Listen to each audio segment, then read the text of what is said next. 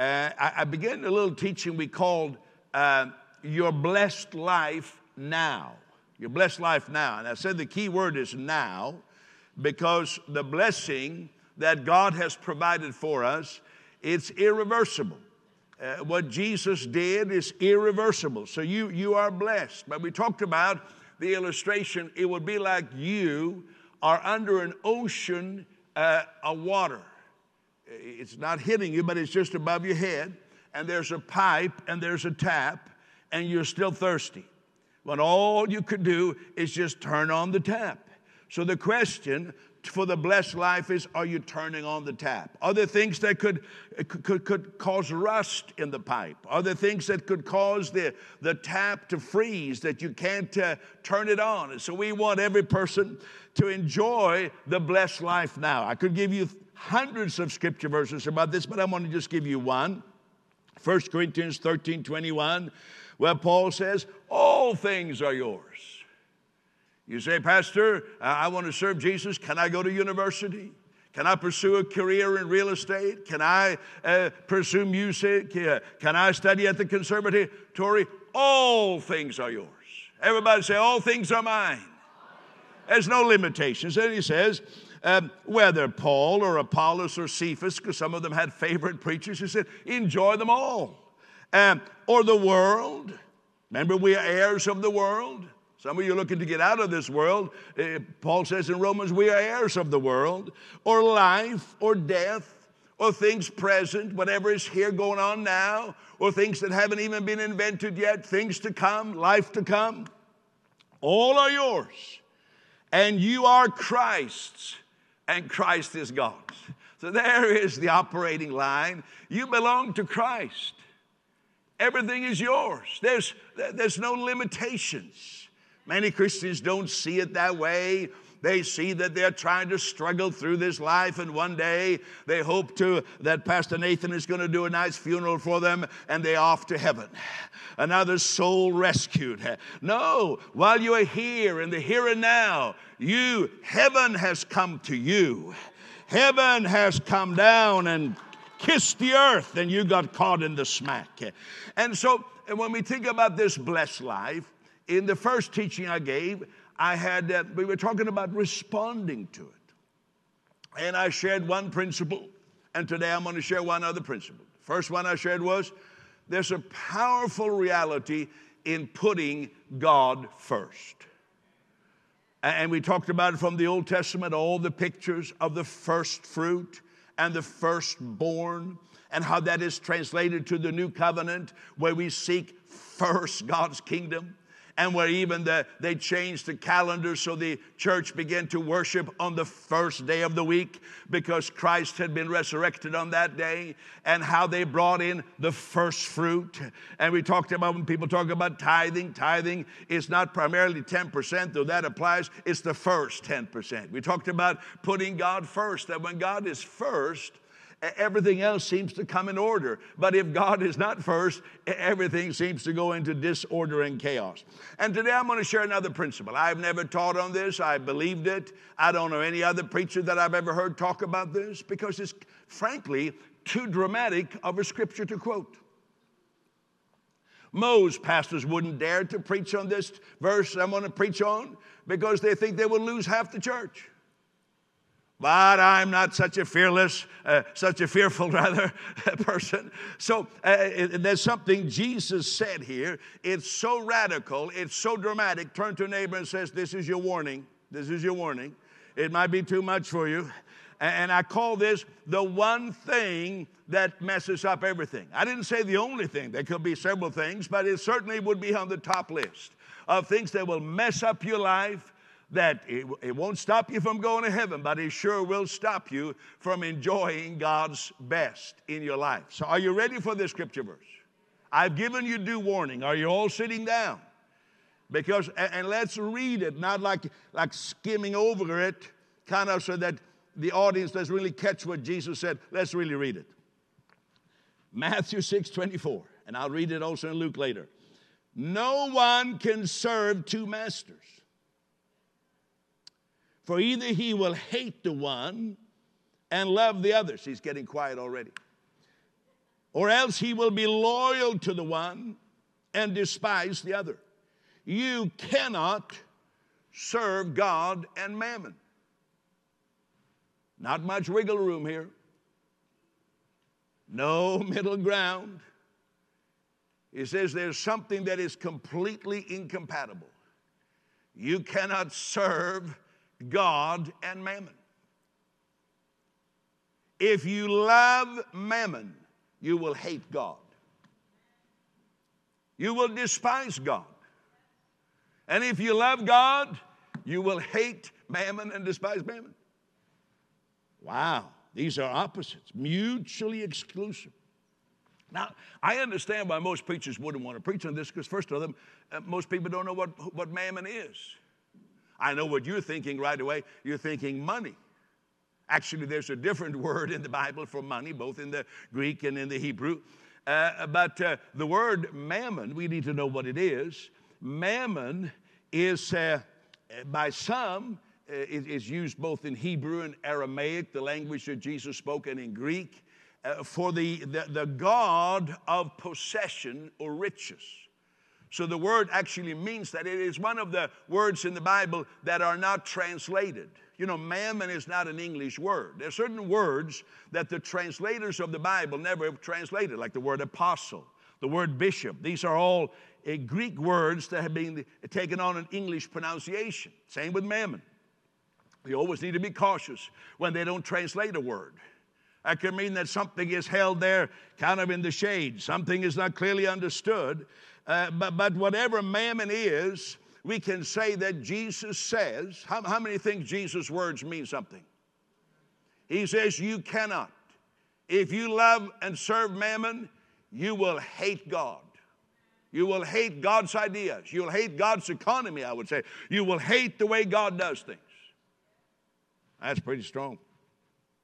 And I would say by doing that, it's not going to be the blessed life now. and so, uh, well, what is it? But first of all, money and mammon are not synonymous. I'll put some teaching points up behind me so you can just follow along and copy those. Money and mammon are not synonymous. Uh, you know, money is not good or bad. Mammon is always bad. But money is not good or bad because we know, and I told you when I I kind of came from a background where we thought in our religion that money was bad. And I, I, saw this book by a man called Gordon Lindsay, and it was called God's Master Key to Prosperity. And it had on the cover dollar bills. And I was totally disgusted, thinking, how could any person who calls himself a Christian write a book and put a cover uh, with picture of dollar bills? I got very angry, but nevertheless, I bought the book. So I guess the marketing worked. And then I discovered to my utter shock and surprise that Abraham was rich. He was rich in everything. Isaac was rich. Jacob was rich. I understand though that Job suffered great setbacks. He lost everything, but when God blessed him, he got twice as much back. So even the Job story didn't work for me. Then I found out that obviously Jesus had money. Because when they were going to feed 2,000, uh, 5,000 men, Jesus said, Why don't you go and buy food? He didn't say, Oh, we don't have money. He says, Why don't you? He said, Go, go and buy, go get them food. And they said, Well, should we take 200 days' wages? And then Jesus said, Well, check out how much you have first. I found out that Paul had access to finances so that the governor kept Paul in jail for two years. This is in the book of Acts. For two years, he was kept in jail because the Roman governor wanted to be bribed. Well, if Paul was known to be some kind of poverty stricken monk, no sensible governor would keep him in jail hoping for a bribe. What was the governor hoping for? Half a peanut butter sandwich? He was obviously looking for, for, for some, some, something substantial. Are you with me? So I say, money and mammon are not synonymous. Mammon, and I've looked at all without going into all the different words, you could say like this. Actually, one of the words meaning mammon means idolatry. But you could say mammon is greed, trust in riches, pride, and arrogance. It's worldly thinking regarding wealth, riches, and possessions we can say from Jesus' word that money or, or mammon seeks to rule. Mammon wants servants. Mammon wants worshipers. Mammon seeks to take the place of God. Mammon promises you things that only God can give you, like independence, significance. See, Mammon says, if you worship me, you'll be significant. You can go on Instagram and show those $3,000 sneakers to all your friends. That'll make you a somebody. Mammon says, You bow to me and my way of thinking, you will be significant. But mammon can't give you significance or freedom, only God can. Mammon rules through fear. Even people who steal and take and are envious, it's rooted in fear. What if I don't look as good as everybody else? What if I don't have as much as somebody else? And so mammon is fueled by fear. That's why the Bible even gives us a scenario where, where, there's, where there's a spirit of Antichrist that wants to control what people buy and sell, to put them in fear. That's, a, that's a, an evidence of mammon. Mammon says that money is the solution. That's what Mammon says. Money is the solution. Kingdom people, everybody say, That's me. And you say, I'm not sure yet. Well, say it in faith. Say, That's me. That's me. I, I said here, Mammon says money is the solution. Kingdom people says Christ in me is the answer. And, and this goes deep. Money says, Mammon says, you need to follow me so that you'll have the right house, the right car, and live in the right neighborhood, and then you'll be happy and you'll be fulfilled. You see, Mammon says that, you know, if you really want to help someone, you need money. You need money. Mammon says to this church, and many other churches who believe what Mammon says, but we don't believe it. Mammon says, You know what you need in this church and ministry? You need money. No, we don't need money. Oh, you say, Well, we took an offering. Well, we're not going to give it back to you, but I'm telling you, money is not what we need. Money is not the answer to the world. You know what the answer is? Christ is the answer. What we need is people who see Christ in them. Sometimes people and they mean well says, "Oh, Pastor Peter," they say they sound even spiritual. You know, I just know what this church needs is more millionaires. No, we don't need any more millionaires. Millionaires is not the answer. We need ordinary people who believe Christ lives in me and all things are mine because of Jesus Christ. I'd rather get a millionaire, have a millionaire who started out knowing I have nothing, but I have Christ. And God, not my own ingenuity, has made me rich than to have millionaires with, who come with all kinds of baggage. But Mammon says, You need, Pastor, I'm praying that there'll be more millionaires. Well, we're not praying for that. Some, people say that Mammon will say this to you. We need to pray that somebody in the church will win the lottery. Oh, Pastor, with all the undertakings all over the world and Bible schools being built and the expenses here, we, we pray that somebody will win the lottery. That's mammon talking. Now, I will say to you, just for, for, for uh, I have, uh, to my knowledge, one occasion in my life where a man and woman, they bought a lottery ticket and they won $400,000 and they brought a check for 40,000 as tithe. I was happy to receive it. Hallelujah. You say, Pastor Peter, you, you take lottery money. Well, the moment it came into my hand, it was no longer lottery money, it was gospel money. So, so I'm saying, but we are not praying for lottery win. Our, our solution is not to win the lottery, our answer is in Christ. Money is not the answer. Christ in you is the answer. Amen.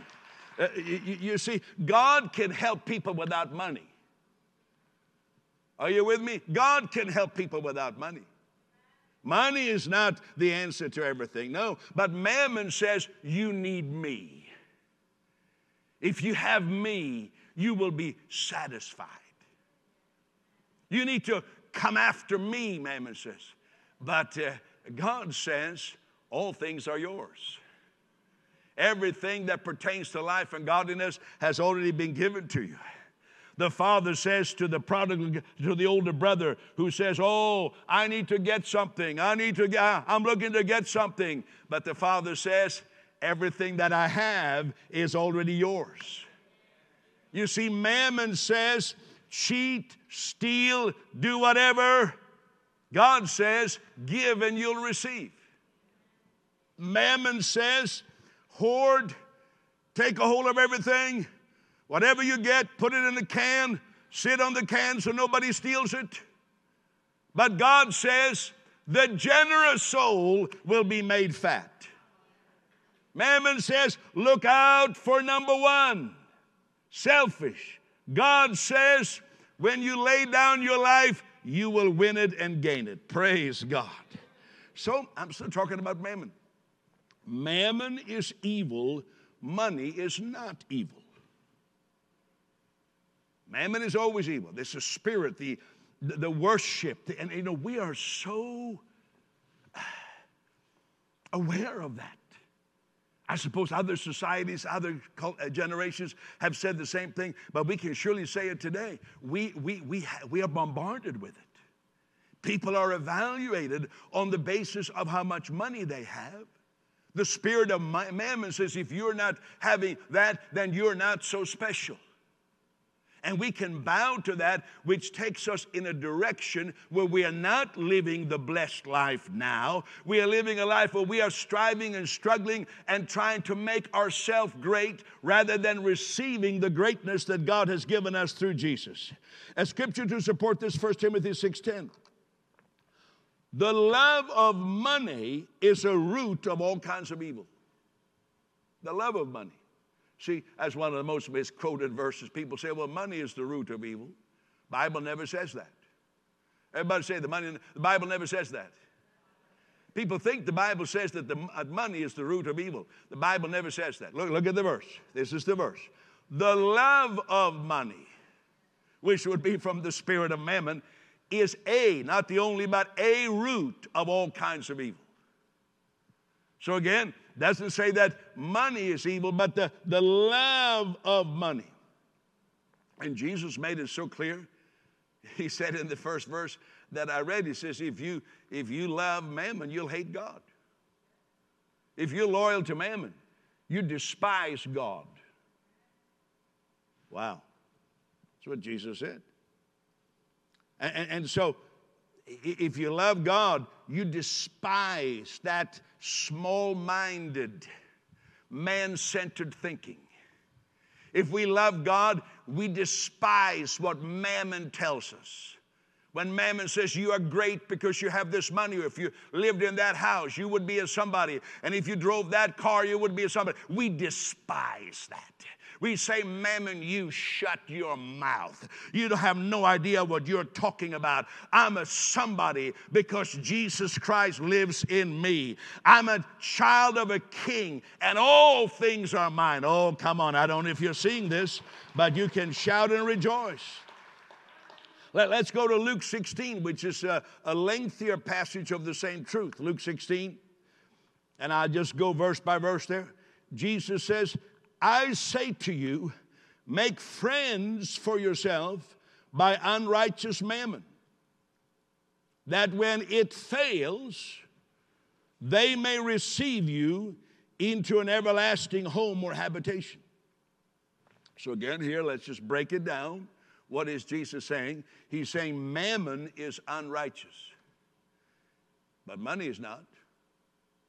Mammon is unrighteous that whole spirit of fear and greed and envy and thinking they were something because of money. That, that's the spirit of the world. When we talk about prosperity, we talk about increase, we are not talking about mammon. We are talking about God's economy. We're talking about that God is our source. Let me say it again God is our source. May, may I speak to you very freely? Not that I'm asking permission, I'm doing it already, but may I speak to you very freely? For the last two and a half years, it's been very difficult to teach in this church or any church in Canada that God is our source. Because everything around us has told us the government is our source.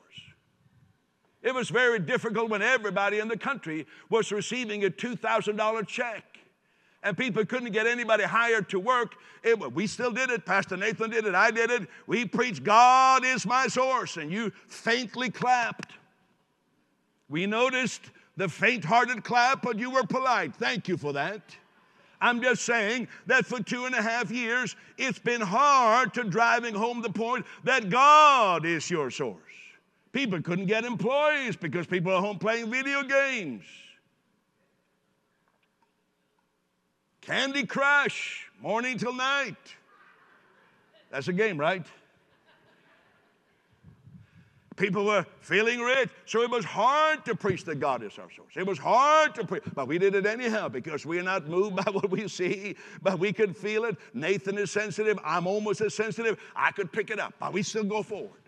Now it's quite easy to say this.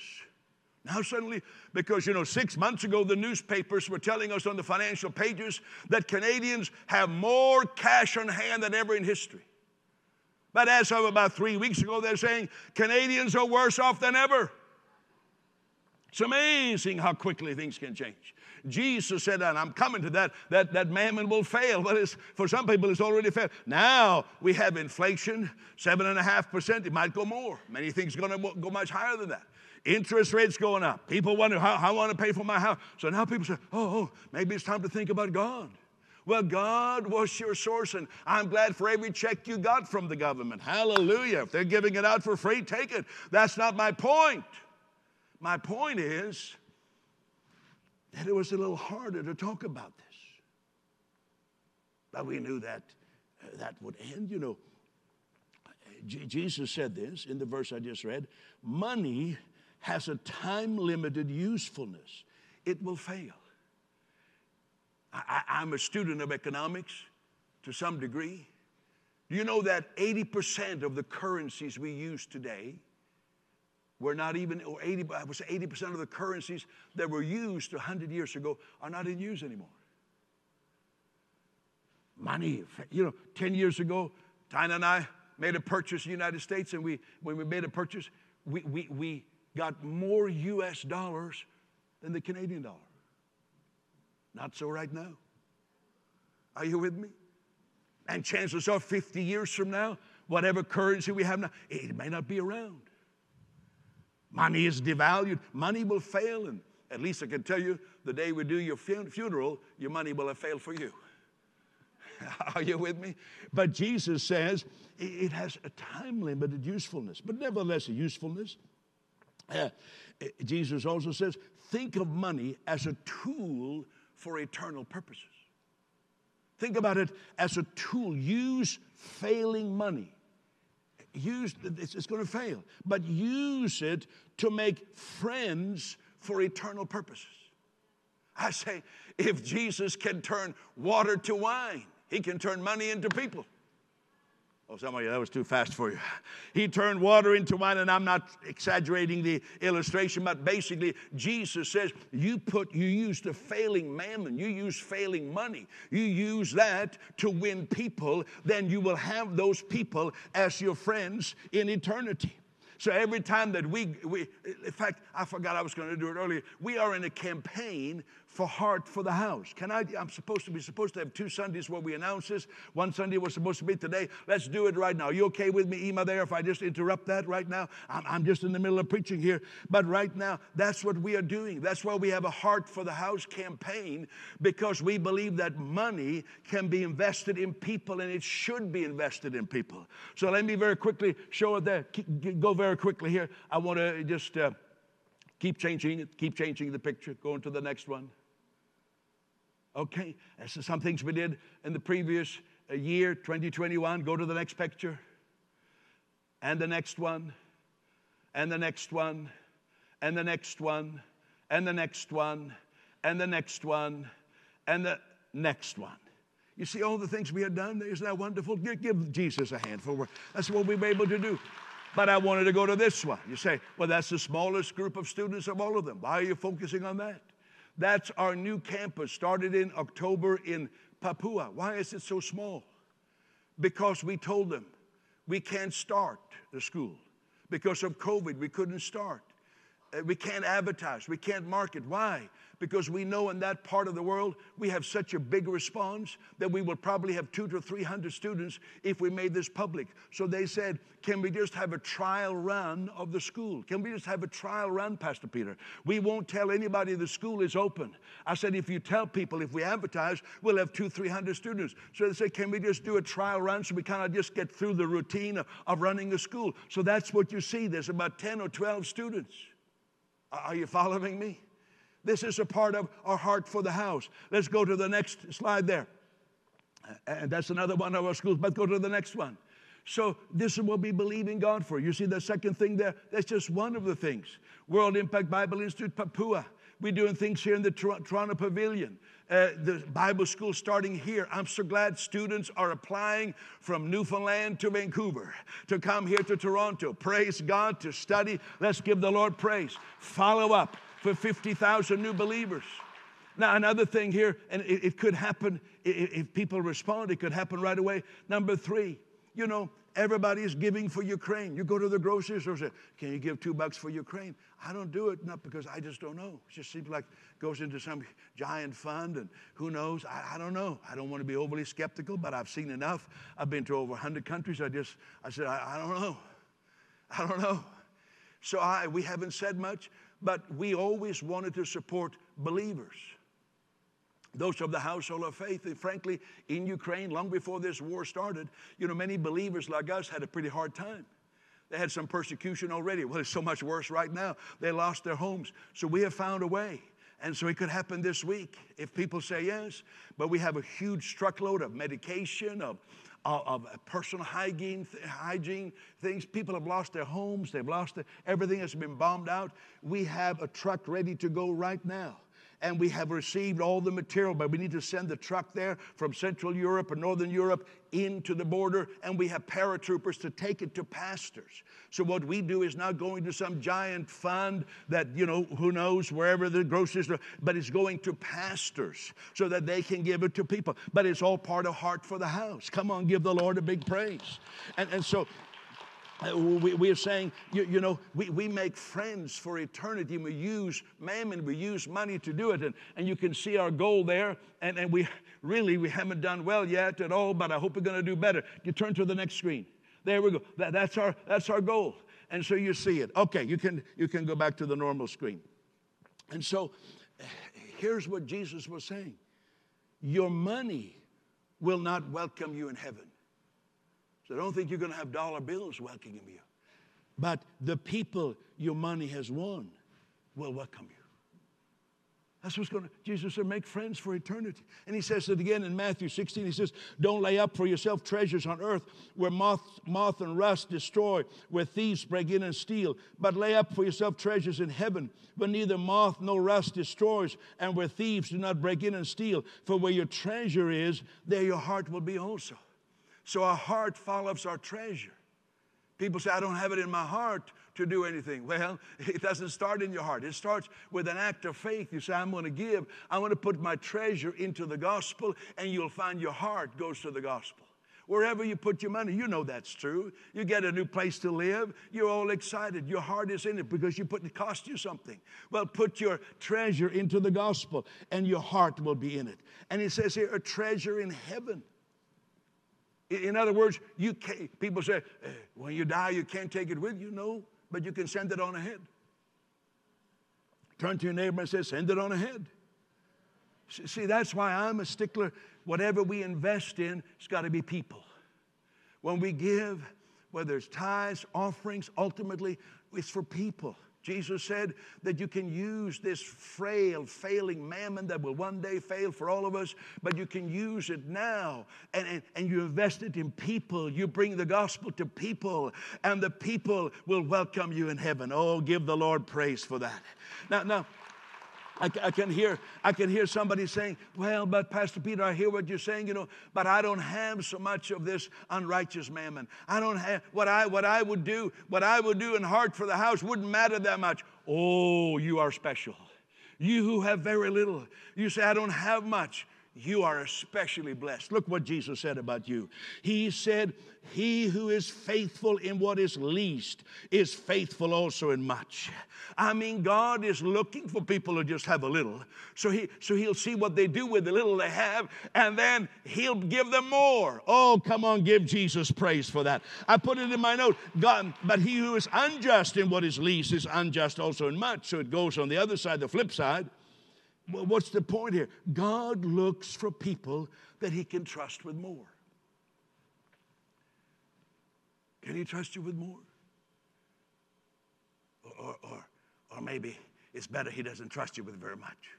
Who knows what would happen if, if God began to prosper you so that not mammon but money came through your hands? We may never see you again. We'd say uh, to the, somebody, uh, Where is Susie? Oh, she's got money now. She spent a weekend in Bahamas. Oh, that's wonderful. Then next week, said, Have you seen Susie? Oh, she's in Los Angeles this weekend. She, she can't come to church anymore. She, so, so we, we pray you keep poor. Or somebody said to Pastor Nathan, uh, Pastor Nathan, I believe in tithing. But it was easy to tithe when I was making $300 a week. I gave $30 but, but now God has blessed me, so I make 3000 a week. It seems like $300 is a little much to give to the church. Pray for me, Pastor. Pastor Nathan, being the ever loving, kind pastor that he is, he said, Let us kneel right here in the front. And he said, Oh God Almighty, you see my dear brother here. And Lord, you have blessed him, but he's uncertain. He feels that maybe 300 is too much. So we pray, oh Lord, in the name of Jesus, uh, that you will quickly reduce his income, cause him to be fired. Maybe his whole business can fall apart. Oh God, I plead and I intercede with you, Pastor Nathan prays, uh, that, that, that you will reduce his income to the level where he is comfortable. Because God is the God of all comfort. Now, that didn't exactly happen to Pastor Nathan, but it kind of happened to me once, but I just wanted to pin it on him, all right? Are you with me? We want you to be comfortable, so let's pray about that. Say, oh, let's, uh, you know, let's uh, let it get less. But God is not looking for people who, who can handle less. God is looking for people who can handle more. Anybody can say, I'm in? Anybody involved in this? Oh, thank God for it. Now, now let's read a little bit more. If you have not been faithful in the unrighteous mammon, who will commit to your trust to true riches? If you're not faithful in what is another man's, who'll give to you what is your own? In other words, you can't trust non givers. I work with all kinds of people around the world, but just because I work with somebody doesn't mean I trust them. I don't trust non givers. If people, if people uh, can't put God first, it's going to be something squirrely down the road. I just warn you. So if you get any business with somebody, find out, are you a giver? How much do you give? Just, you know, some people say they give a lot, but they give a little actually. I've always found that people say, oh, Pastor, I'm such a giver. I say, can you check the tithing record? I said, that's what they call a lot. Somebody else doesn't say anything. And we say, I can't believe how this person is giving. You know, some people, they are like a hen that lays one egg and cackle all night. But others are like a tuna fish that lays uh, uh, uh, three million eggs and doesn't say a word, just keeps swimming. Okay, move along. Uh, you see, true riches. Money is not the true riches. True riches is eternal life, health, family, relationship. Thank God. That's the real riches. The money is just a small thing, and, and, and it's faithfulness. Faithfulness in money. That's important. You know, I say like this it's not how much we have that matters, it whose it is. Who does it belong to? You could have a $500 and you could say, I'm not going to let anybody touch this. It's mine. I'm squeezing the queen till she cries. I don't care. Don't you, you don't get near my money. Or you could have, you could have 5 million or 50 million and say, it's all because of God. He gave it to me. And he can call for it anytime. So it's not, it's not a matter how much we have, but whose is it? And then he says again, no servant can serve two masters. Either he will hate the one and love the other, or he'll be loyal to the one and despise the other. You cannot serve God and mammon. And so I'm saying, let's rebel. Rebel against mammon. Mammon has robbed you of true increase and true prosperity. Mammon clouds our mind. We rebel. We say, We hate you, mammon. We love God. We despise your lies of unbelief and fear and envy and making us compare ourselves with others. We hate mammon, but we love God and God's kingdom. Oh, come on here. Uh, let me hurry very quickly. You know, Mammon has a couple of cousins, co conspirators, I call them the spirit of poverty and the spirit of pride. Let, let me illustrate it for you. Here's how it goes these two cousins of Mammon, you have the spirit of poverty. These people always feel ashamed. They don't, they feel ashamed. If they're blessed, if they have anything nice, they feel ashamed. I think preachers, you know, because preachers have been told by tradition that we should be poor, right? So, preachers, especially, I think in my own life, I've wrestled with the spirit of poverty because I was raised with that. You know, we loved it. When we had a preacher come to our church, he had holes in his knees. His pants had holes. And they, people said, it's because he prayed so much. He's on his knees. We thought, oh, maybe someday I'll have holes in my pants like that. Oh, that would be something. See, we, we kind of glorify that. But then there's a spirit of pride that, that kind of says, it's all mine. I did it. It's my ingenuity. It's my hard work. I'm a self made person. But uh, so you have the spirit of, of poverty, spirit of pride, and then you have a kingdom person. Everybody say, that's me. And so what's the kingdom person's response? The kingdom person says, I'm grateful to God. I'm not ashamed of what God has blessed me with, but I'm happy and all the glory go to God.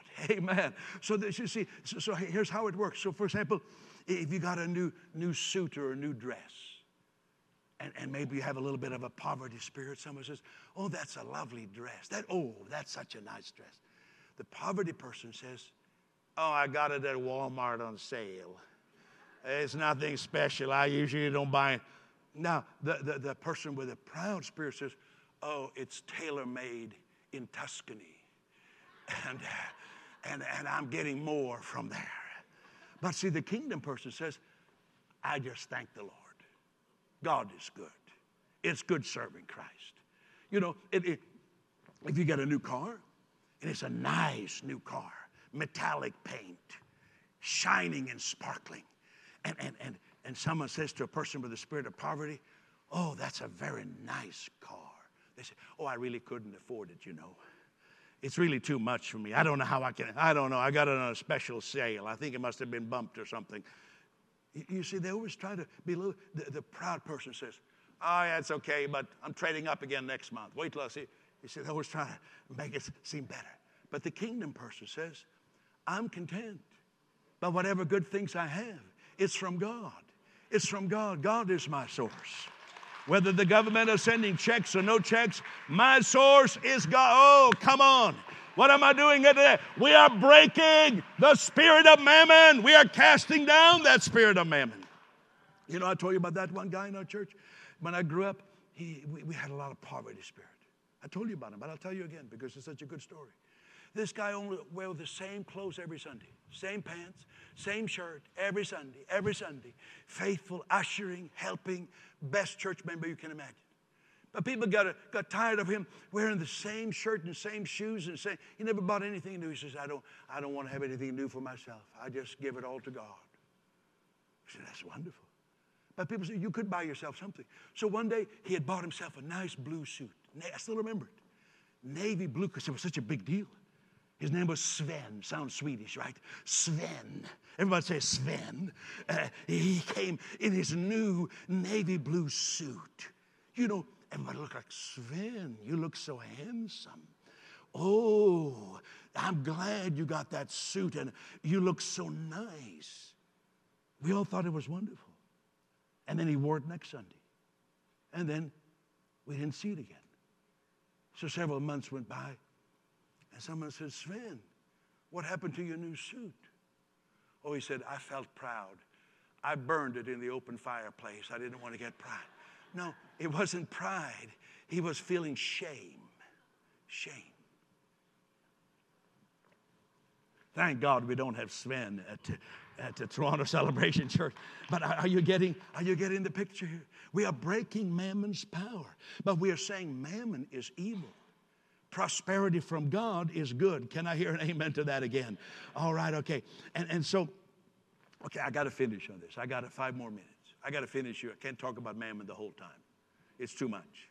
So I found another M word that I really like multiplication. Everybody say multiplication.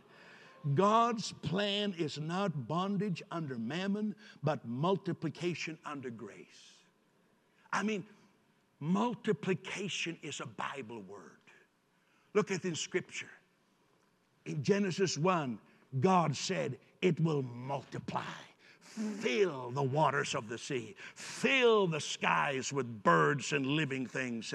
And, and, he keeps saying it, you will multiply, you will multiply. And the church was multiplied. The, the, the reduction is not in God's plan. And then you look at nature. Last last fall, we have two oak trees that grow close to where we live. Tina and I would sit and look at all the acorns. I'm thinking, how many acorns can two trees produce? The squirrels were working for weeks to collect the acorns. There must have been like 50,000, maybe not 50, maybe 25,000 acorns. I'm thinking to myself, God, when you made oak trees, you were not thinking small. I think if I had been the inventor of oak trees, I would have said, well, it'd be good if they produced five to 10 acorns each. Teach people to handle them all right. But God, just everything is abundance. Even when you were born, you know, there was like a, a million sperms swimming uh, to make you happen. And one won, so you're a winner before you were born. Oh, come on. Give the Lord a big praise for that. I mean, eh, that, that's, eh, it's just, you begin to see this, that God is big. And, and so God is a God of multi. Think about the multiplication of the loaves and the fishes. Again, I said, Jesus said, you, you give them to eat. They said, Well, uh, he said, we, we could go and shop. But Jesus said, Well, what do you have already? Well, he said, We have a boy here with five loaves and two fish. Jesus said, Bring it to me. And then Jesus blesses the fish and the bread, and then he gives it to the disciples. That must have been very disappointing to the disciples. Twelve disciples get five loaves and two fish.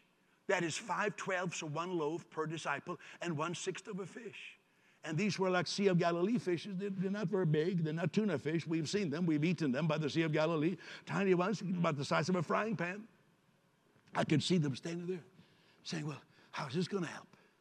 I got less than half a loaf, and I got some, some scales and fins, or the fish tail, or the eyes, or the head. I don't know if how's this going to work. And then Jesus said, Well, I'll bless it. Just go. So they went. If you really read the story, you may have thought that, that Jesus multiplied. So there was like a big truckload, kind of in, in central headquarters. There was a big truckload of bread and fish, and they did. No, it, it didn't happen. He blessed it, He gave it to them, and then they gave it. And it multiplied in their hand the more they gave away, the more they had. Whatever they put in somebody's hand, there was as much in their own hand, and they kept giving till all were filled, all were satisfied. Not one was hungry, sir, third, second, fourth helping, whatever it was. Everyone was satisfied. Hallelujah. What are we going to do about this? I mean, we can rise to the occasion of this heart for the house, or we can just say, ah, we don't want to do that. It's our choice. It's our choice. We don't have to bring challenges. We don't have to bring heart for the house challenges. We could just, we could just have a little nice neighborhood club here. We could do some navel gazing every Sunday. Why look at the world? Why look at people? We could just twiddle our thumbs and looking at our belly button and say, Well, I don't know. I don't think it's too much. It's tough out there. These are tough times, you know. We could do that. Or we could say, No, we are kingdom people. We need to be challenged. I tell you myself, I need to be challenged. I need. I'm not so spiritual that I don't need challenge. I need to stretch. I need to believe God for more. I need to lift my eyes and see the harvest. Are you with me?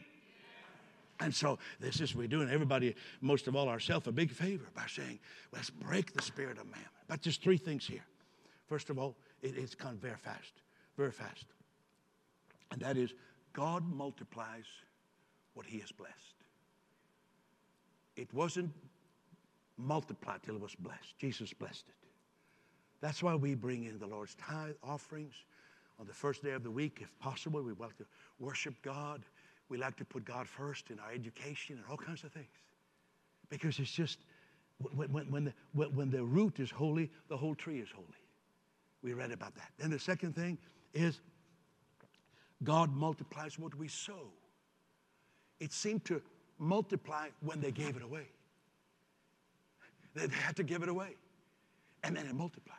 And then the third, God takes what we give, multiplies it to us, and makes it a blessing to the world. Same story of the feeding of the 5,000. So it says, the boy brought the lunch basket. He brought it to Jesus. Jesus blessed it. He gave a portion to each disciple.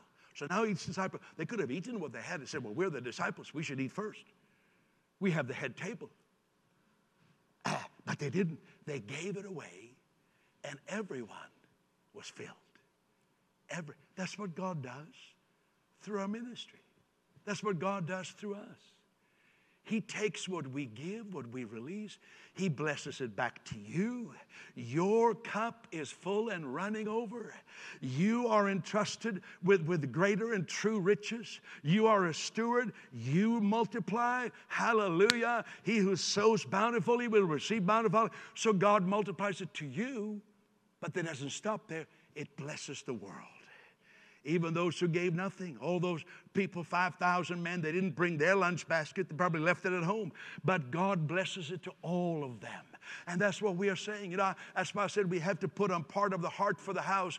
Let our church sponsor follow up material, printed material for 50,000 new believers. Isn't that great? What a deal that is. You could almost call it a steal, but that wouldn't be right. It's not a steal, it's a deal. You take of what God has given to you, he, you, it's blessed by God, it's multiplied back to you. God gives seed to the sower. You, you sow and you reap, and then it blesses the whole wide world. Oh boy, I tell you, that's great. Thank you, Jesus. Oh, thank you, Jesus. You know, the funniest thing is happening right now. It just hit me like a bolt of lightning. I'm supposed to, uh, you know, this is the, this is, we haven't been for several years doing this heart for the house, and we're going to do it in a moment. And we usually have a seven or 10 week emphasis, and we mentioned it once, and I'm to, I mentioned it again now, and we can respond. But you know what? The Holy Spirit is here right now, meeting all kinds of needs. There are all kinds of needs being met. Isn't it amazing? We can preach about mammon and people get healed. Oh, you don't think so? But people are being healed here right now. I learned one thing. You know, Jesus didn't have to preach about healing for people to get healed. He preached all kinds of things, told about all kinds of things. But it just hit me right now. It's almost like the Spirit of God said to me, No, no, we're going we're gonna talk about heart for the house in a moment. But you know, Jesus is healing people here right now. There's a beautiful love of God flowing to you right now. Are you ready to receive that? Or did you think that the Holy Spirit depends on whatever sermon topic the preacher has chosen? That he's kind of locked up in handcuffs uh, so that unless Pastor Peter chooses a topic of faith and healing, then the Holy Spirit can't heal anybody? No, Jesus is here right now. And I want to tell you, I'm going to take the next three minutes and I'm going to speak healing words over you. There are people here who have great pain across your chest right now. I want you to stand up. I'm not going to ask you to come forward because this is going to be fast service. This is going to be like In-N-Out Burger here. You're going to just come in, receive it, and you got it. Amen. You have problem in your chest and your breathing. Please stand up quickly, quickly. You have had congestion in your lungs, problem in your breathing, and I announce to you that Jesus Christ is here to heal you. Keep standing. Keep standing right now. There's about another five of you. There are others, somebody who has damaged your ankle, uh, your ankle and something happened, you, you it's, it's fractured or swollen or damaged somehow, would you stand up right now? Jesus Christ is healing you. Somebody else has arthritis or rheumatism, maybe it's not even diagnosed, but you have a stiffness in your joints. It's become uncomfortable, even some things that were, you used to do uh, writing, you kind of have to really focus on that. Jesus is healing you from that arthritis and from that rheumatism. Jesus Christ is here right now. Stand up wherever you are right now. Jesus Christ is your healer. Someone else has had a trembling in your left hand and your arm, trembling, and you say, Well, it's just age. And maybe that would be an explanation, but I tell you, Jesus Christ and his healing power is greater than age. You say, Well, it's just age. Well, you can choose to do that, or you can say, I'm going to give the Lord Jesus Christ my heart and my faith to say, Jesus, I humbly stand here to receive from you. Would you stand up right now? Okay, we got about 20 people standing all over this room. I'm going to pray a healing prayer. Isn't that amazing? Jesus is healing people right now. And I want everybody else to say, Why didn't you mention my trouble? Is because you're going to have to have a little bit more faith than the others. You're going to stand up without me mentioning your trouble. So, anybody who is sick, get on your feet right now. Whatever it is, your liver, your heart, whatever, get up. This is a healing moment right now. Two out of my three minutes are gone already. Stand up, and everybody else, reach out your hand. Lord Jesus, I thank you for reminding me how many times you preached and taught on a various number of topics, and then you immediately begin to heal the sick. I thank you for reminding me of that in this very moment. And right now, by the authority of Jesus Christ, I speak to sickness, I speak to pain, I speak to cancer and arthritis and leukemia and, and every other disease, uh, cluster headaches, whatever it is, diabetes. I speak to sickness in the name of Jesus, to bow for the name of Jesus. And I say, in the name of Jesus Christ, receive your healing right now. Jesus Christ heals you. Lift up your hand and give him praise all over this room. Let's give Jesus praise. He is your healer, He is your deliverer. Jesus Christ is your healer. Oh, it's beautiful. Come on, another 15 seconds. Just thank God for His healing power. Thank God for His healing power in the name of Jesus. I, I'm going to move very fast. We take more time in the afternoon service. How many are aware that Jesus Christ healed you? Something happened in your body. I want you, as a thanks and an honor to Christ, wave your hand right now. How many can say something happened to me? Yes. 1, 2, 3, 4, 5, 6, 7, 8, 9, 10, 11, 12, 13, 14, 15, 16, 17, 18. Let's give Jesus a big praise for that. Hallelujah. I want to enlighten you. I want to enlighten you. Maybe your mind, you know, all of our minds become darkened. And we don't see how much God loves us. We don't see the privilege of being kingdom people, of being kingdom people who are not under mammon or any other idolatry or slavery, but we are members of the kingdom of Jesus. And Jesus said, except the person is born again, he can't even see it. It's too much, too much for the brain. Unless you're born again, you can't even see it. So if you say, I don't know where I'm at in this, but you say, I'm not so sure that I know Christ. I'm not so sure about that my sins are forgiven. Or I want to be restored to God. Would you give me a signal? Because I'm going to pray another prayer just in one minute. If you say, Peter, I want to be included, I want to receive this new life and the forgiveness of sin. I know, in spite of anything that has happened, I'm enlightened to the fact that God loves me and receives me now. And I'm responding to that. Lift your hand way up high. How many want to be included? God bless you. God bless you. God bless you. In the back, way over here. Everybody pray with me. You can stay seated. Say, Lord Jesus, I turned from my dead religious works. I cannot save myself. But I believe Jesus took my sins, rose again, and I confess with my mouth Jesus Christ is Lord. Come and live in me. Amen. Oh, give the Lord Jesus big praise for that.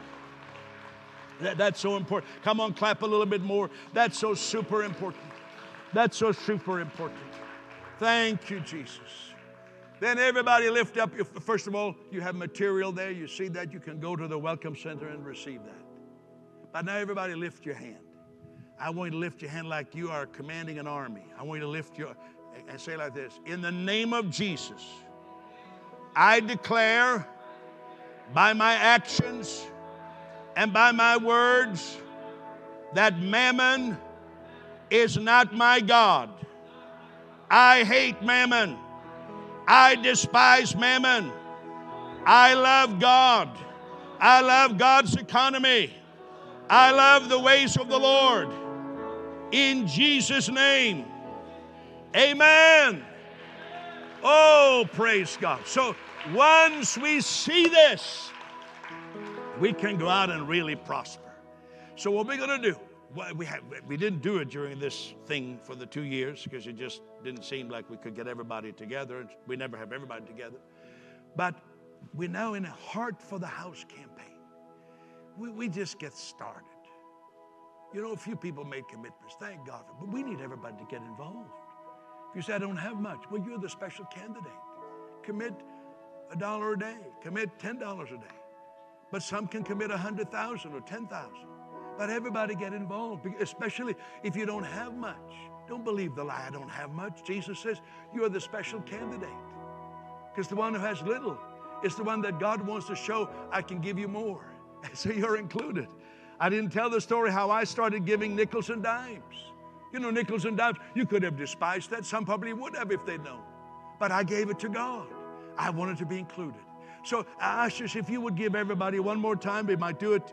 This might be the last time, or maybe one other time, but I can't guarantee that. If you could just give that special little uh, heart for the house form, give it to everybody. Give it to everybody.